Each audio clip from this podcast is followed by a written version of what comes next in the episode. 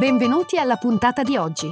Questo è The Big Fat Voice, il podcast dove psicologia, musica e teatro si incontrano e si intrecciano, ideato e condotto da Massimiliano Becco Gagliardo. Per maggiori informazioni e per contattare e fissare un appuntamento con Massimiliano, puoi mandare un'email all'indirizzo thebigfatvoice-gmail.com e puoi visitare il sito www.thebigfatvoice.com. Puoi seguire la pagina Facebook The Big Fat Voice e richiedere l'accesso al gruppo Facebook The Big Fat Voice Podcast Community. Iscriviti al podcast e buon ascolto!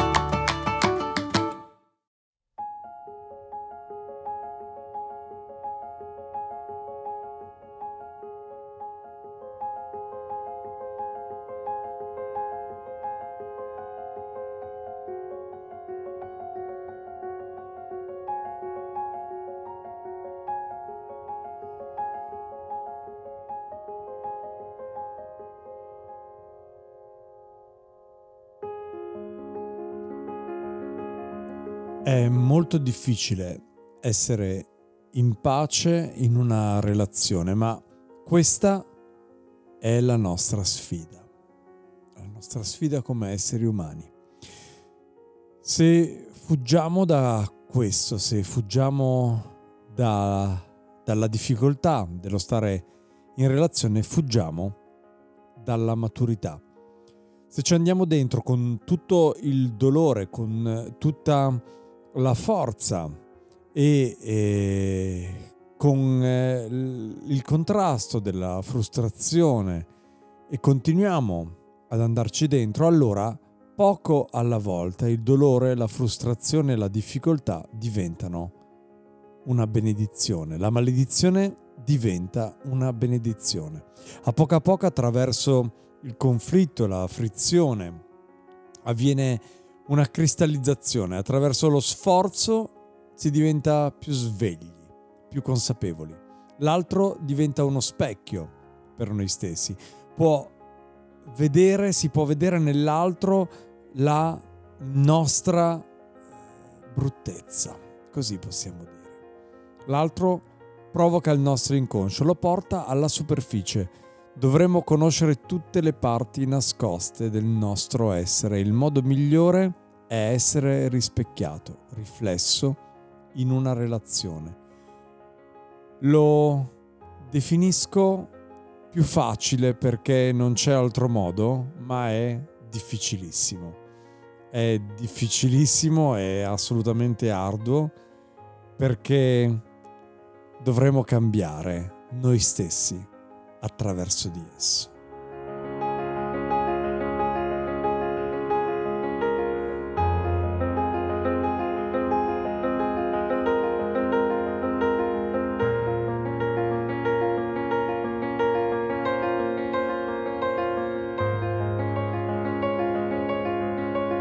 Ma la domanda che ci dobbiamo fare è come possiamo recuperare il nostro flusso di amore interiore.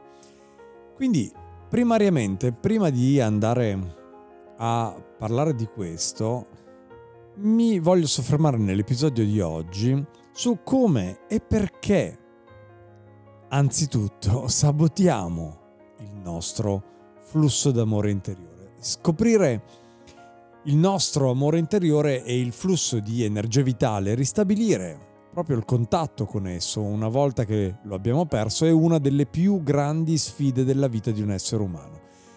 Sia per esperienza diretta che con le persone con cui lavoro da anni, è sicuramente di aiuto esplorare, esplorare con grande dolcezza, ma anche con grande determinazione, i modi in cui sabotiamo le verità che stanno dentro di noi e ostacoliamo la, ostacoliamo la percezione dell'amore, lasciando che siano le nostre paure, le nostre insicurezze, il nostro mettere le mani avanti, andare coi piedi di piombo e, e queste, mh, mm, tutti questi freni veri e propri, queste pesantezze, che siano loro a dirigere i nostri pensieri, i nostri sentimenti, i nostri comportamenti nella vita di tutti i giorni, così come nella vita di relazione.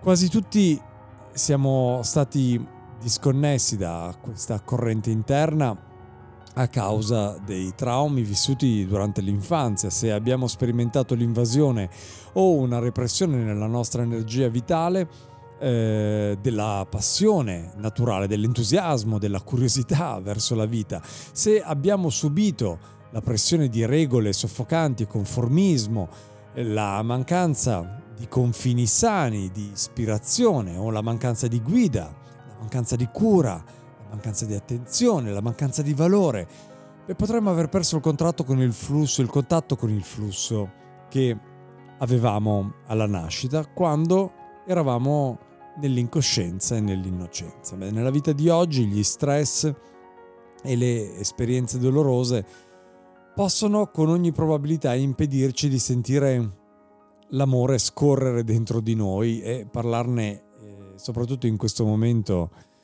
in cui eh, insomma un conflitto sta avvenendo alla fine di un periodo così difficile eh, in, cui, in, cui, l'umanità ha affrontato eh, l'attacco pandemico negli ultimi due anni diventa veramente eh, un, una pietra miliare nella, nel rapporto con noi stessi e nella relazione dell'essere umano che ha con l'essere umano e con gli esseri umani.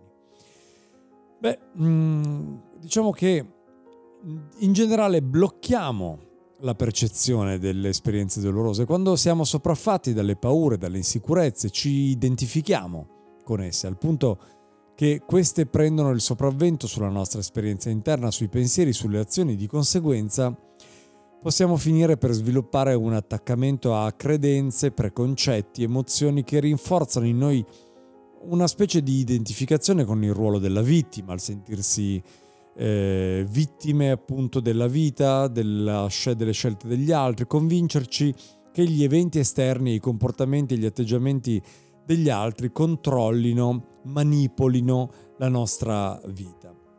Possono crearsi anche reazioni croniche di difesa, a volte eh, per evitare di provare paura e insicurezza quando queste si presentano. Queste reazioni possono includere cadere in abitudini autodistruttive, dipendenze dal sesso, dal cibo, da sostanze, dal gioco, dallo shopping, dipendenze di ogni tipo, rispondere in modo automatico quando qualcosa ci provoca, mettere in atto comportamenti violenti, rabbiosi, giustificarli, non muoversi a sufficienza o comunque non fare ad esempio un'attività fisica eh, regolare, sentirci incapaci di riconoscere, di fare rispettare i nostri eh, confini, accettare compromessi ed essere compiacenti invece di percepire, di affermare quello che è vero per noi perché non lo conosciamo, perché non abbiamo consapevolezza di quello che vogliamo veramente. Non prendere quindi la responsabilità delle scelte, di azioni e voler fondamentalmente essere salvati, con questo senso di vittimismo e magari vivere nella falsità e nella negazione. Beh, nel lavoro eh, si utilizza una mappa per semplificare ed esemplificare anche il percorso che porta a ricontattare il flusso di amore con noi stessi. Consiste in una specie di eh, tre eh, cerchi concentrici, uno più esterno, uno intermedio e uno centrale. Il cerchio esterno rappresenta lo strato delle protezioni, delle strategie di sopravvivenza, come veramente gli uomini primitivi all'epoca delle caverne, lo applichiamo per difenderci dal dolore, dalla solitudine, dalla paura, dal senso di vergogna, nei modi abbiamo, eh, di cui abbiamo parlato. Eh, il cerchio intermedio raffigura la nostra parte ferita, il sé ferito, che contiene le emozioni di vergogna, le emozioni di paura, di sfiducia, l'emozione della solitudine, da cui ci proteggiamo attraverso l'armatura dello strato esterno, l'armatura che diventa poi l'armatura caratteriale loweniana in bioenergetica, di cui abbiamo anche parlato e riparleremo. Tutti questi sentimenti, queste sensazioni, la paura, la vergogna, la sfiducia, la solitudine, hanno avuto origine nei traumi dovuti a mancanza di cure, conflitti, violenze, soprusi, mancanza di un'adeguata ispirazione, di una guida nell'affrontare le, difficoltà della vita. E l'abbiamo vissuto tutto questo durante il periodo della nostra infanzia. Il terzo cerchio, il cerchio centrale, simboleggia la nostra essenza naturale, che è costituita, è costruita, è fatta da una parte da qualità universali come l'amore, la curiosità, la compassione, la tenerezza, la vitalità, l'intensità, la passione, la solidarietà. Dall'altra esprime qualità che sono uniche e individuali, le doti, le potenzialità, le risorse che ci rendono speciali. E quando siamo disconnessi dall'amore interno è perché abbiamo perso il contatto con la nostra essenza. Ci siamo identificati quindi con il sé ferito e crediamo fermamente che la vergogna e la paura ci definiscano. Oppure viviamo nello stato delle protezioni e rimaniamo chiusi vulne- alla vulnerabilità, cioè chiusi al contatto con la nostra vulnerabilità. Beh, che sia un caso, che sia l'altro, il flusso è bloccato. Beh, il percorso per ripristinarlo si compone di tre elementi. Tanto per cominciare dobbiamo riconoscere le nostre strategie di difesa, i nostri comportamenti, i ruoli che assumiamo. Siamo animaletti imitatori. Io dico sempre, l'essere umano tende a ripetersi e a ripetere i comportamenti che in determinate situazioni lo hanno fatto erroneamente sentire in controllo con queste strategie di difesa che si ripetono. In secondo luogo, abbracciare, ma abbracciare e tenere stretta la propria vulnerabilità, connettendoci profondamente con eh, la paura, l'insicurezza, la frustrazione, la vulnerabilità a 360 gradi quando questa emerge nella nostra vita attuale e di relazione. In terzo luogo, prendere l'iniziativa di correre il rischio. Correre il rischio, i rischi che ci fanno uscire dagli spazi che noi conosciamo, dallo spazio comodo. Ci sfidano a rompere le abitudini di reazione, di difesa, di protezione i vecchi modi di pensare, di sentire, di agire che abbiamo acquisito nel tempo e in cui magari ci ritroviamo che vediamo si ripropongono davanti a noi. Cadere in quei tranelli è il modo di non tornare in contatto con se stessi. Possiamo domandarci, ad esempio, in quale modo sono stato stimolato da, da bambino a dare valore alla mia energia vitale in quale modo sono stato sostenuto a imparare a fidarmi di me stesso e di ciò che sento? In quale modo sono stato incoraggiato a credere nell'amore, nella vita? Nel mio ambiente familiare ho sperimentato un flusso di amore? Spesso queste domande hanno risposte contraddittorie e vanno a creare quelle idiosincrasie nella connessione o disconnessione totale dal flusso di amore interno che ci porta a boicottare la nostra vita e la nostra via verso una nostra personale felicità. Beh, Osho in Beyond the Enlightenment dice che tutti vengono condannati fin dall'infanzia. Qualunque cosa, e si riferisce eh, alle cose che il bambino faccia di sua iniziativa, per il proprio piacere non è accettabile. Le persone e il gruppo nel quale il bambino deve crescere hanno i loro ideali, le loro idee. Il bambino deve adattarsi a queste idee e a questi ideali. Il bambino è totalmente impotente. Beh, ci hai mai pensato? Questo, come Mowgli nel libro della giungla, questo cucciolo d'uomo è il più indifeso di tutto il regno animale.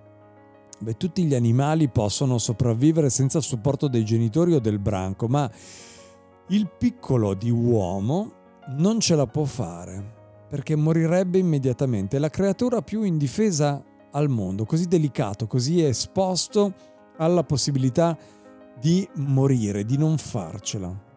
Naturalmente coloro che hanno potere sono in grado di modellare questo piccolo essere esattamente come vogliono, con le paure, con le frustrazioni, con le manipolazioni.